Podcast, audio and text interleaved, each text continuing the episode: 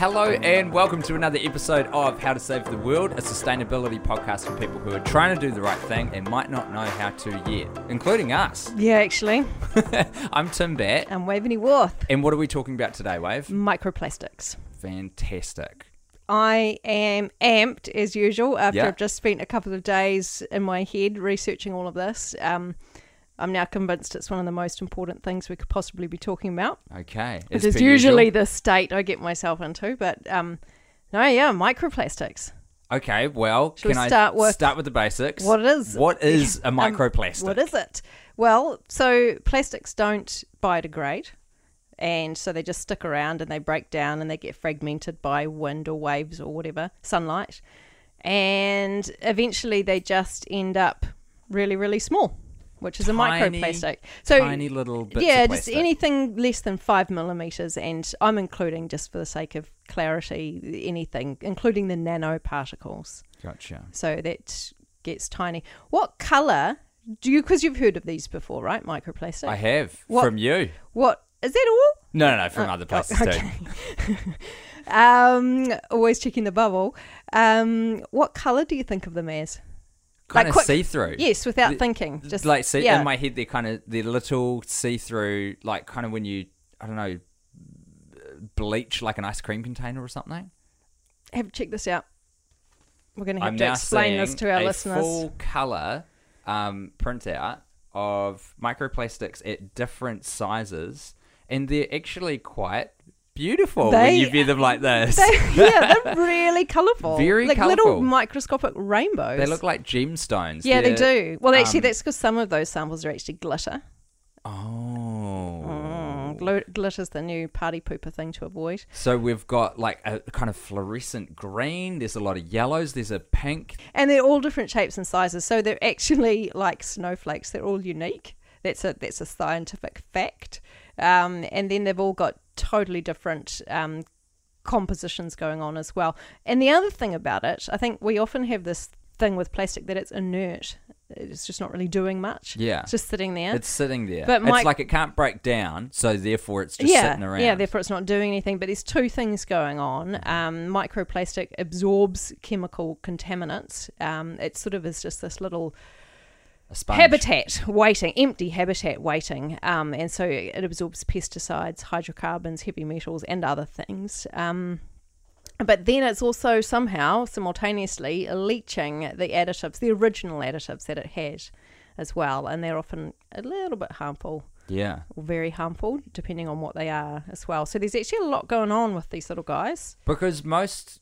Plastics are, or maybe all plastics are petrochemicals. So these are these yes. are bad things to be just rocking around in the water. Yeah, that's right. Classic case of we think it's gone away because we can't see it. Yeah. Um, but we're sort of gonna we're gonna cover off in this episode where where it all comes from. Um, it's a bit of a different breakdown. What's happening in the oceans and on the land. Um, and then looking at how much of it there is and what the big deal is, and then we'll get into some solutions. At the risk of changing the order a little bit of what you've got in your head, can I just ask overall, because you have been in this in this research bubble, Microcosm. Looking into it for a while, how big a problem is this broadly? Is this a big deal? This is a big deal, Tim. Um, it's everywhere, microplastic. So that's one thing that the science scientists have discovered is that it is literally everywhere. They've done studies indoor, outdoor, uh, in the marine environment. It's in bottled drinking water. It's in our food. Our highest mountain top, deepest ocean trench, Antarctica, Arctic. It sounds it's, like a riddle. In our lungs. Yeah, true. What is? Yeah, so it's everywhere and it's...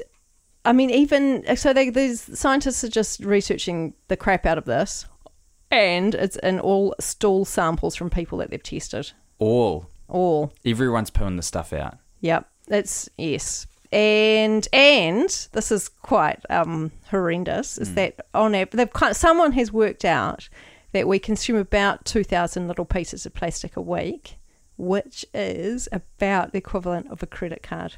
Whoa. Yeah, crazy. Yeah, so some wow. of those bits must be quite big. Yeah, that's more than I would have thought. Yeah, yeah, and we poo out most of that, um, but some of it doesn't make it out. Uh-oh. Um, and we, in terms of scale, like until recently we thought that there were probably about ten microplastic bits per cubic metre of ocean water. Mm-hmm.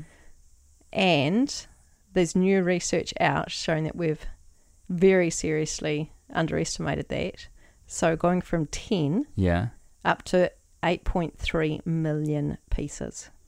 What the... How, we got that very, very that was wrong. very, very wrong. From ten pieces to over eight million. Yeah. In a, a, yeah. Just in a cubic uh, cubic litre. Meter, meter. Cubic metre of ocean water. Oh, and no. yes. It turns out that um, the world's soil... So the research is really focused on the marine environment. Yes. But it turns out the world's soil contains far more microplastics in the oceans. Dang.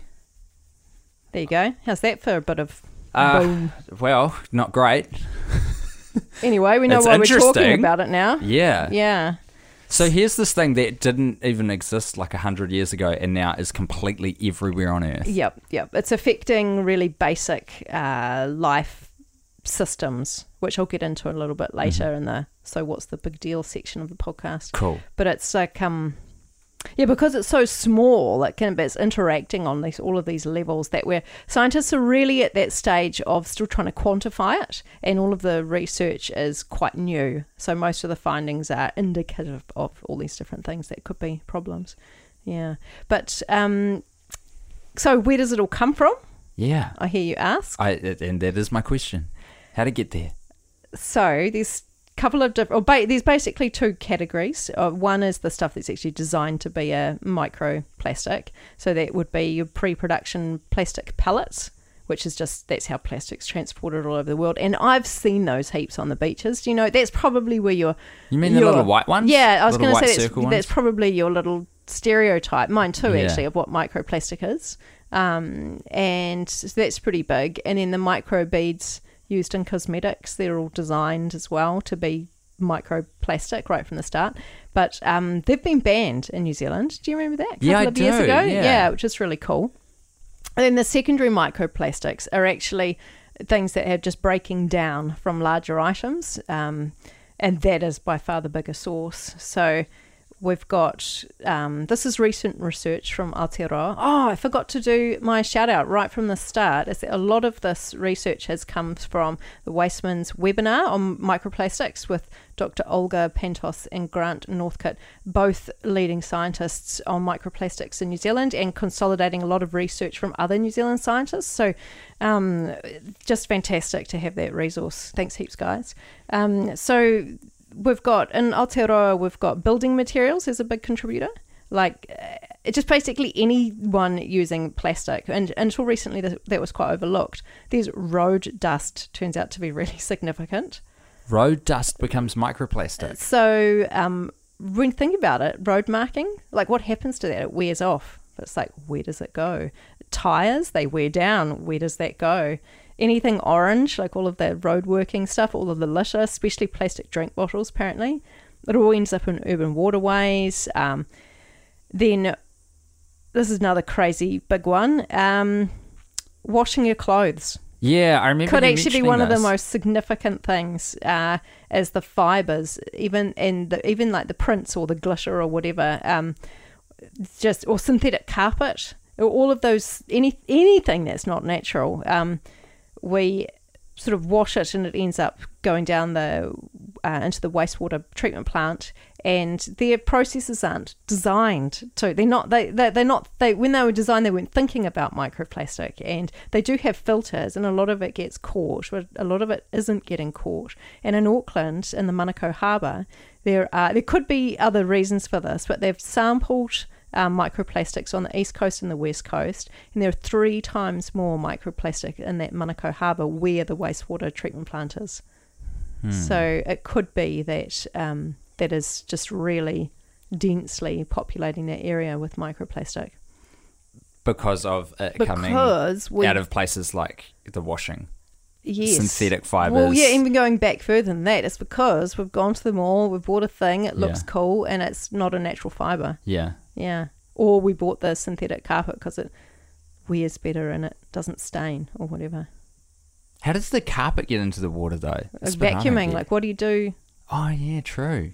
Oh, yeah, I guess you're not instantly putting into the water. That's a good point. But it's around. It's around. And yeah. it's so microplastics are so small they'll get airborne as well. Yeah. Yeah. So out of all of that, um, oh, food production's another one, um, just farming practices like sheet, pla- any anything to do with plastic and that agricultural environment. It just it, it You know can, what I'm thinking of? Cling film.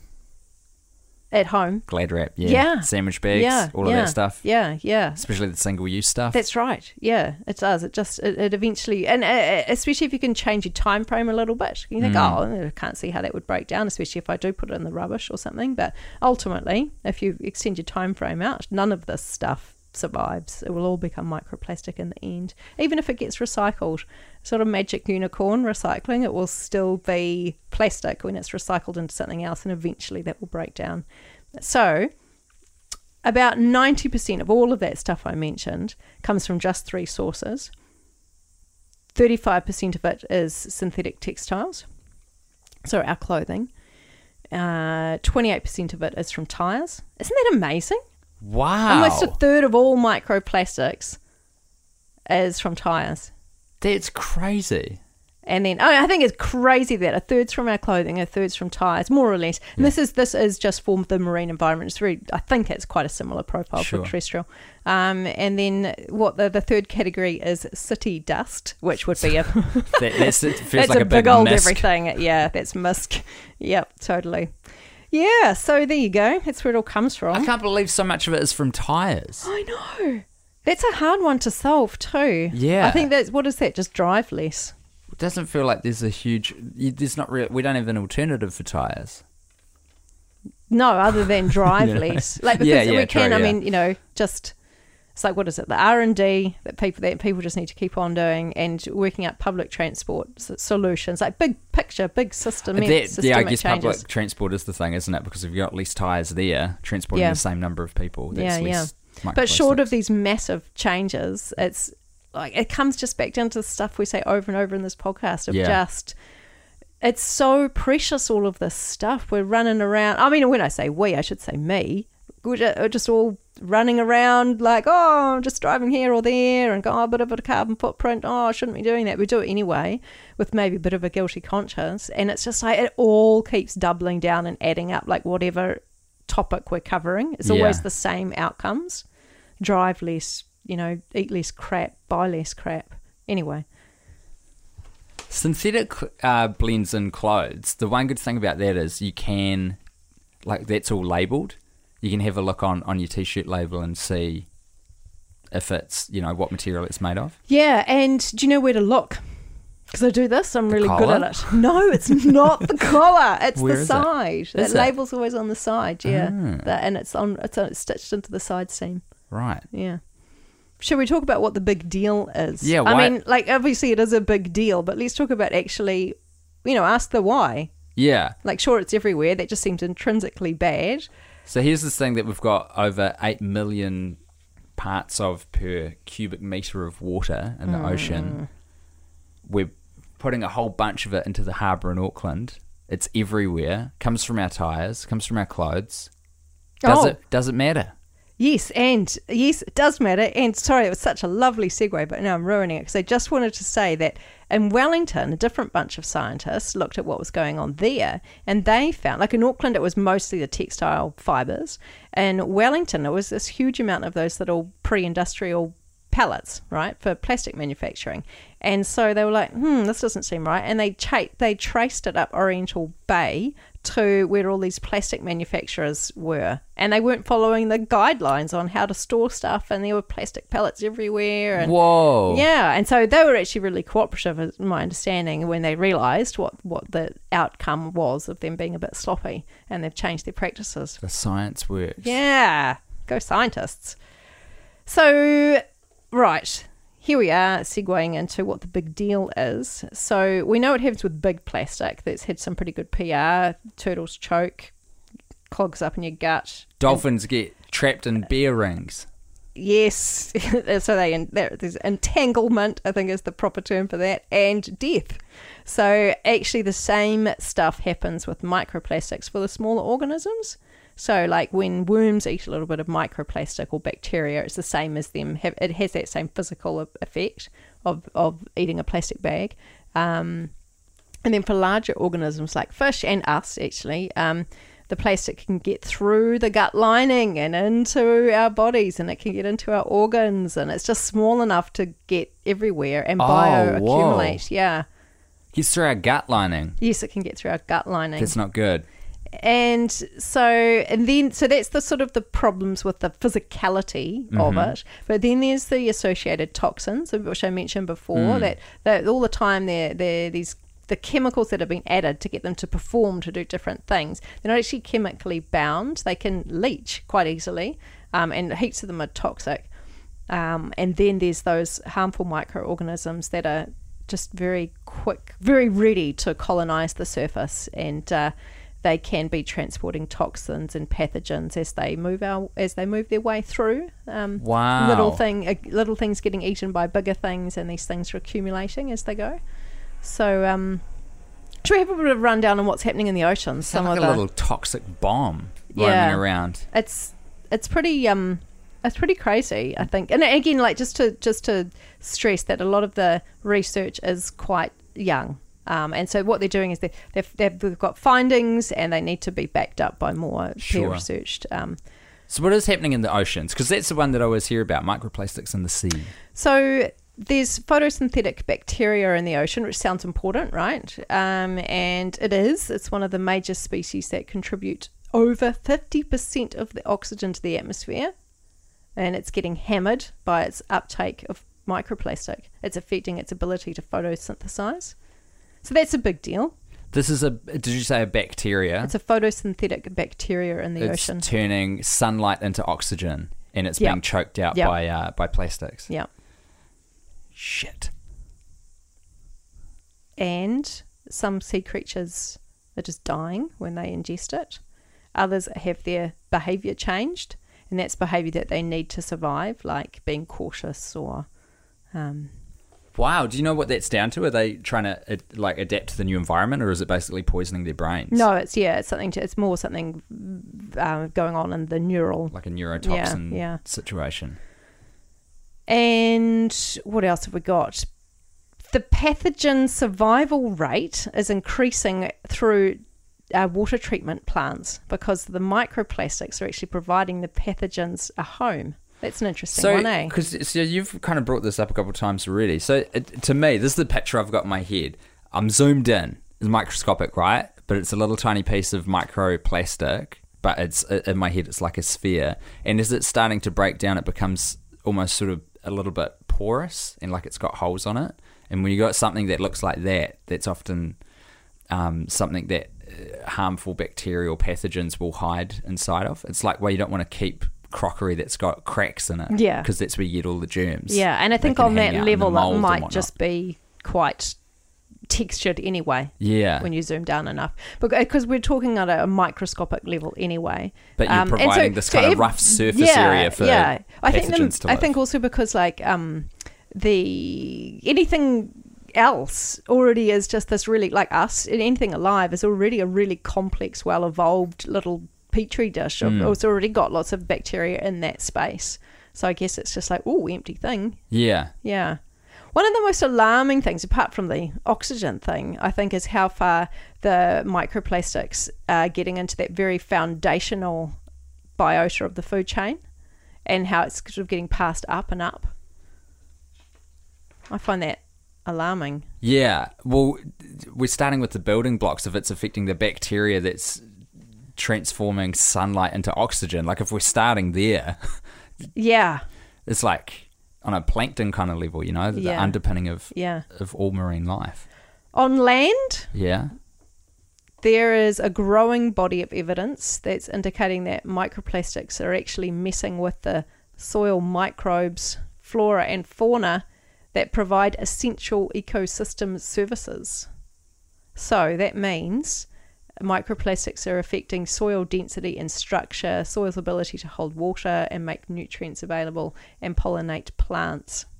So as an example of that is that microplastics are accumulating in the spores of the seed capsules and because of that, reducing germination rates. Whoa, so they're, they're actually like interrupting all these natural processes yes, now yes. for even plants yep, doing their thing. Yeah, yep. Oh, no. And um, basically the scientists are flagging it. They're saying, look, we need to do more research, but we are putting our hands up to say that there seems to be an emerging global change happening that would be resulting in a threat to our terrestrial ecosystems. Um, yeah. That's such a huge scale. It is. It is. It seems so, in my head, it's almost like a nuclear winter, you know? It's this little um, harmful dust particles that are just screwing every natural process up. Yeah, but in such a, well, so far, you know, and again, people could argue with me and say, no, it's not invisible, but it, it kind of is in that sense of just the everydayness of our lives. Yeah. We're not really seeing it, even though, you know, people are observing the impacts of it, but... Yeah, it doesn't have the drama of a nuclear fallout, that's for sure. Yes. At this point. Yeah. You know, it's just this thing that's been creeping up on us since the fifties and... Which is quite insidious. Action time. Yeah. They did a study in China, which is very specific, but it's good to throw a couple of specific things in. They, they looked at lettuces, and they found that a lettuce would uptake particles that are up to zero point two of a millimetre big. Which is kind of big. What does that mean, uptake? Like, as in, it will, there'll be microplastic in the soil, and then they can test the leaves, and there it is in the leaf. Oh, wow. Yeah. That was how big? Um, zero point two of a millimetre. Yikes. So that's, like, almost visible. Yeah, exactly. In fact, it might even be. Yeah. I wonder. Yeah. Maybe if I had good young eyes. Um, and the other thing is that we don't know how it affects the...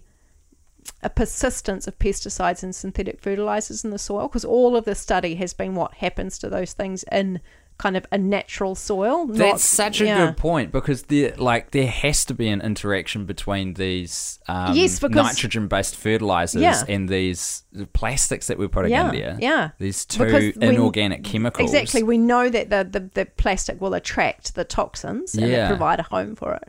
So, it's a, what it's like with the lettuce thing is it's, it's like the earth is serving us back up this disgusting yeah. thing we've given yeah, it. Yeah, I've noticed Taking when I was to the kitchen. researching this that I was starting to get a little bit like anti-microplastics, like they were the problem, like this awful little thing, this evil, ghastly thing. Yeah. And then I was just like, what am I even, you know, it's not this other foreign object that's just appeared, it's us. Yeah, that's just, so again, it's just eh? us. It's it's just everything about the way I live. Chemicals are chemicals. It's not even exactly. It's just actually, it's not a baddie. It's just a thing. It's just a particle, yeah. and it's me driving around. Exactly. And, yeah, it's doing it's, some very bad stuff, but that is due to how humans are are, are using them. Mm. Human health. Let's talk about that. Okay. It's a bit of an arbitrary line because we've just talked about how it affects everything and all these living organisms. But there's two main routes to human exposure, which is ingestion and then inhalation, because oh, unfortunately it's all through our ear as well. Um, so there are some good long-term studies emerging underway. Um, Netherlands is, is cranking on, um, and we do have some good um, research from mammalian studies. Did you get that? Mammals. Oh, mammalian? Yeah. yeah, I don't know if I said that right. So, in other words, they've been testing um, and can see that microplastics can affect lymphatic and circulatory systems. They can accumulate in organs and impact on the immune system and cell health, and may increase inflammation, which raises questions about the role of microplastics in chronic inflammatory diseases. And like ankylosing spondylitis. What? Ankylosing spondylitis. Tim. I don't know if I'm saying that right. I think I am. I know a couple of people with it. It's very debilitating. Ah. It's like a lifelong pain thing. Gosh. And, and it affects your bones, your Gosh. whole skeletal well, system. Well, I mean, gosh, and this is the thing. We don't know. Scientists are looking into it to yeah. see how much of this is connected to microplastics. Um, and th- this is quite a crazy one too, is that they may also facilitate the spread of the antibiotic-resistant genes, which when you think about it makes perfect sense because there's now this little vehicle inside of us. It's like you've got an antibiotic-resistant gene that has now suddenly found its little home in the microplastic. I will. I've yeah. got a. I've got a source for this. I will chuck it in the show notes. Cool. Um, there you go. So before we talk about solutions, because you know that crazy book I read about um, the health of oceans and how it's very, very bad. Yes. There was that woman who you emceed for. Yeah. Um, yeah.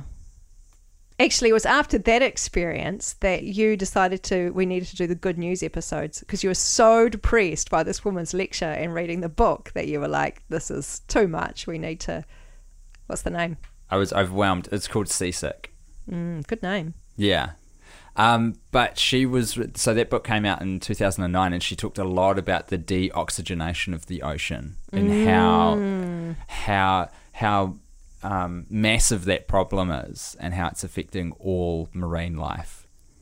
And it sounds like microplastics could be a big Part contributor to that yeah, problem. Yeah. If not, maybe the main culprit, perhaps. Who knows? I mean, crikey, there's so much going on, right? It's so mm. complex. Actually, that is something, just as we do start talking about solutions, it is definitely something to keep in mind. It's like, it never. I just don't think it ever works for to, to go, oh, microplastics are a big problem, right? Let's, we need, what we need now is bioplastics or, or whatever. And it's just like, it is just so complicated. We just need to stop and assess the whole thing and then find out that actually, it's the same simple actions over and over again that make a difference. Because the other big thing that's going on in the oceans is how um, they're acidifying, because there's too much yes. blooming um, carbon dioxide and other greenhouse gases in the air. So the ocean, as it sinks, it is changing the acidity. And it's like, how did all of that get there? It got too much driving and all that stuff. So same issue with the tyres and the microplastic. It's, it's just, so we just don't need quick fixes of, yeah, of, or, of one particular problem, you know, crazy, we need to novel, step back. Scientific, yeah, you know, I'm really not a big fan. It's like, I can see that there's just,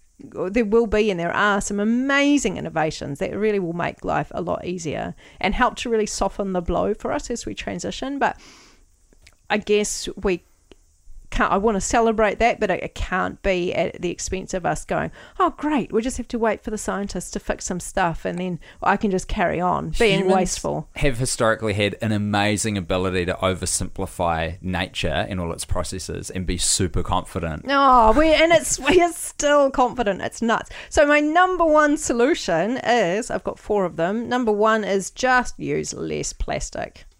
That's it. Like, I was in the bakery the other day, and I was watching the guy put my bread in these plastic bags and bread, uh, brown paper bags sitting mm-hmm. there. And I was just like, oh, I was just watching to see which one he'll grab. And he grabbed the plastic bag and he said, oh, excuse me, can you get me a, can I have the brown paper? And he said, sure. And I said, hey, just out of interest, um, why don't you just grab the paper one as a default? And he said, oh, because customers prefer the plastic. And I was like, still? Still, it's like, come on. I know that ninety-five percent of New Zealanders are into this. We're yeah. saying we're into it, but it's, and I was like, oh, why is that? And he said, oh, because it keeps the bread fresher. It's like, we've got such a low threshold. That doesn't even sound right to me, because the bread would sweat in there if it's plastic. Yeah, or I, something I, like paper yeah, that's a I, little bit semi-porous, so you, you can get, you know. It's just not this benign, handy, cheap solution, is it, to keeping your bread fresh? It's yeah. like millions of particles that's that are just going to break down and persist in the environment that's for hundreds a- of years, and they're going to risk the foundation of life and the health of the next generation. True. All right, take it. Take a sip of water, Wave. But that's such a good way to conceptualize your plastic use, is that instead of looking at a plastic bag as a plastic bag, looking at it as a collection of future mm. microplastic mm. particles, mm.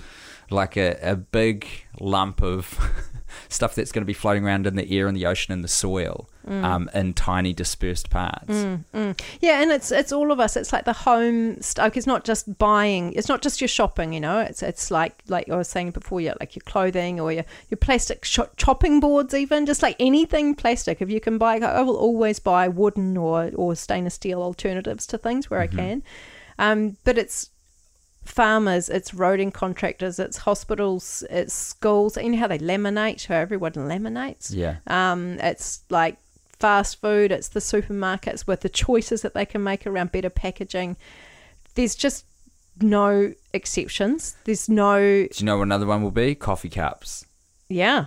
Because of the plastic laminate that you have to put on it to keep it waterproof. Or disposable, you know, yeah, single disposable. Use plastic. Yeah. Um, yeah. I mean, and cups. To me, that's such a nice, easy one. Just grab a keep cup, you know. A, a glass one or a metal one or a ceramic one. Or a mug that you have at home. Yeah, just a good old mug. You can add glitter to your party poodle. Po- I might say that again. You can add glitter to your party pooper list of things that you're never going to do again. Glitter's supposed to be quite bad, huh? It, well, yeah, because it's a it's bad in the sense that it, all microplastics are bad. Yeah. Yeah, yeah. It's just a bit more high profile. So, like a lot of things that we talk about, not a um, silver bullet, sexy, glamorous solution, but just being conscious of the fact that, hey, you know that plastic you're using, that is future microplastic. Yeah. Uh, yeah, which is poisoning every yeah. living environment on Earth. Yeah, no magic bullets, but I do actually have a few specific things as well that I think, um, if you know, if in case I've overwhelmed anyone, um, or, but the next the next sort of thing before I get into a nice specific thing, I'm just going to get worse and say just use less of everything, mm-hmm. because plastic can be quite a we think of it in quite a specific way, but like the furniture that we buy, turns out that the additives that they've found and the microplastics, there's about one hundred that they've found so far, and just over half of them come from just three things. And these, these flame retardants are enormous category, and that's just from furniture, from foam and from bedding. Right. Um. And so, and the irony is that furniture's so flammable, isn't it? But anyway... Well, Still. apparently not, if it's made of flame retardant foam. I've, I've, I've talked to firefighters who are just like, those polyester oh, yeah. couches you're sitting on, they are ready to go. Huh. Anyway, so uh, again, just thinking about before you just run off and buy something, is there anything else you can do? Can we be going back to see our upholsterers? You know, there still are some of them around. Um, so specific stuff we can do, um, go clear, uh, the colorants and... Um, plastics are actually a really big deal. Oh, okay. Yeah. Wow, that's so that's such a good easy one. Yeah, so so if you have to use plastic, yep. don't get a coloured plastic. Yeah, yeah, go clear if you can. It's a classic example would be milk. You can make a good choice for that, um, and a lot of things as well. You can you can make choices around that. Um, so any any marine biologist will be able to look at that chemical structure of some of the um, colourants that they put in, and just can see straight away from that that it's toxic to right. marine life. Um, Buy natural clothing, kind of mentioned that. So that's wool, cotton, linen, hemp. And just a bit of a shout out there to previous episodes we've done around buying organic where you can. Yeah. Which sort of just instantly gets hard. So that's where I default to trying to buy secondhand. At yeah. least you're not flaming flaming the problem, fanning exactly. the flames. Um, and here's a really nice specific one. And that is, this is actually, in terms of we've had a few mind-blowing stats this episode, this could be up there. In fact, this might be my pick for the most mind-blowing one. Ditch your bottled drinking water. Yes. Because if you, Amen. So if you are, because the thing about it is that they often pitch it as a more healthy thing. If you're only drinking tap water, they're estimating you're probably consuming about four thousand microplastic particles annually. Okay, four thousand annually. If you're only drinking bottled water, you could be ingesting an additional... ninety thousand. Dang. From I was trying four, to do the math on that. four thousand, just from ev- all of the consumption of everything. fifteen times yeah. the amount. Yeah. And that's not, that's not four thousand from drinking water. That's four thousand from everything that you're ingesting. Oh, wow. So your total intake yeah. goes yeah, up your by total, fifteen uh, yeah, times. Yeah. Man, the marketing on bottled water has got to be one of the most successful ways of tricking us into the stupidest idea, oh. particularly in New Zealand. Yes. We've got such good water here. Well, have you seen that war on plastics on T V? No. Um, they've done a really cool thing where, well, they've done lots of cool things. Really worth checking that series out, guys. Um, one of the things they did was... this dude who's like probably in his forties or fifties, he went to a makeover stylist who made him look like this, I don't know, cool hipster. He like even had iron-on tattoos and stuff. And he went down to like a busy mall um, with bottled water, plastic drinking water, and got everyone to try it and was like, oh, it's the new cool thing. And he was getting everyone, you know, but it was just such a setup. But people were going, wow, it's really great. It's really good. And he's like, oh, do you drink bottled water? And yeah, yeah, yeah. Do you drink tap water? Oh, no, no, no. And anyway, it was just tap water. Of course. And, you know, so it's just it's so much in our heads. It's all, and yeah, that stuff is like pure marketing. Mm. It's mm. it's crazy. Okay. And then the last thing I just want to finish on, a bit of a shout out to like the legendary woman we've had on our podcast, Robin Malcolm, Sophie Hanford from School Strikes for Climate, Erica Finney, who we just had from mm-hmm. three fifty, all saying same message as act collectively, yes. get involved, get political. Um, we actually need global legally binding treaties to tackle this problem. So we've got a bit of a legal framework globally here and there, but it's it's totally ineffective and it's really fragmented. And countries like New Zealand, we just don't we don't have a lot of mandatory stuff. Um, so we need to sort of really coordinate some international action, and W W F, the World Wildlife Foundation, they're um, calling on people to really begin negotiating as soon as possible to create something that would be legally binding um, to tackle the marine plastic pollution problem, which would in turn actually tackle a lot of the other issues, because it, it all gener- it's all generated on the land. It just, a lot of it ends up in the marine environment. Um, so one way New Zealanders can make their voices heard um, and have a bit of fun, because such a cool organisation, is to connect with Plastic Diet. Um, they are I so I hung out with these guys like in their early years, and I just checked them out, and I was just like, wow, like talk about leaps and bounds. So check out your plastic diet dot org. It's a youth-led organisation, Aotearoa based, um, and they're working collaboratively with W W F, and they are, among other amazing things, leading a petition with, and so far they've got over one point five million signatures. Whoa! Yeah. To create a legal yeah, framework. Yeah, yeah, wow. And you can do you. So check them out. Um, really cool information. Um, you can check out your own plastic consumption. You can get involved. You can find local groups. Um, I so yeah, I spoke with these guys. When would it have been? Like two thousand twelve, thirteen, and I remember they were saying, um, oh, we want to do stuff on a national, like we want to really try and stop plastic at its source. And I remember thinking, good luck with that. Yeah. And it's just like so cool to see them, twenty twenty, just like actually they're right in the right space. They've always been focused on that high level change and they're doing it. Fantastic. Yeah. That's so exciting. So cool. Yeah.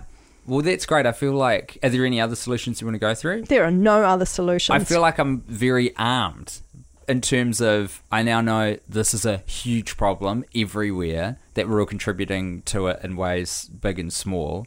The solutions are kind of like surprisingly straightforward, from taking the bus to, if you need to get something plastic, making sure it's not coloured, mm. to don't use a goddamn disposable coffee cup. No excuses. Of course. Uh, and no bottled water, you jerk. You don't need to pay four dollars for that. Bring a drink bottle. Get a drink bottle. Um, and then we can also all join together online. So is it your plastic diet dot org? Yes. Sweet. Even, and they're in New Zealand. They're sort of like New Zealand originated, yes. But now they're so powerful. They're like a global force to be reckoned with. A conglomerate. With. That's so cool. That's so cool. Awesome. Hey, thanks for doing the research, Wave. Both terrifying, but also kind of uplifting that people are both doing the research to actually find out, you know, start to measure how big this problem really is and what its offshoots mm. are, and giving us some solutions on what we can do to, yeah. to stop it. And this. Same old, those solutions, it's just, we, we literally need to step through a bit of a portal. Mm. It's like the same little simple cluster of actions around just being a bit more mind, or a lot more mindful of what we're buying, buying local, buying buying plastic free, trying to find your food without plastic packaging, all buying secondhand. Stuff that the insufferable just, hippies have been saying for twenty I years. I know. Unfortunately, turns out they were right. Damn it. Hey, well, thanks, Wave. Well, it's been a pleasure. It's been good. I've enjoyed it. And I hope it's been helpful for people to sort of get a bit of a lowdown on microplastics globally, and specifically what's happening in N Z. And as always, you can also help by sharing this episode and this podcast with people who you think might be interested. Um, leave us a review if you can. It costs you nothing, but it helps other people see the show and find it online. So that's great. But otherwise, we will see you in the next episode of How to Save the World. Ka kite. Goodbye.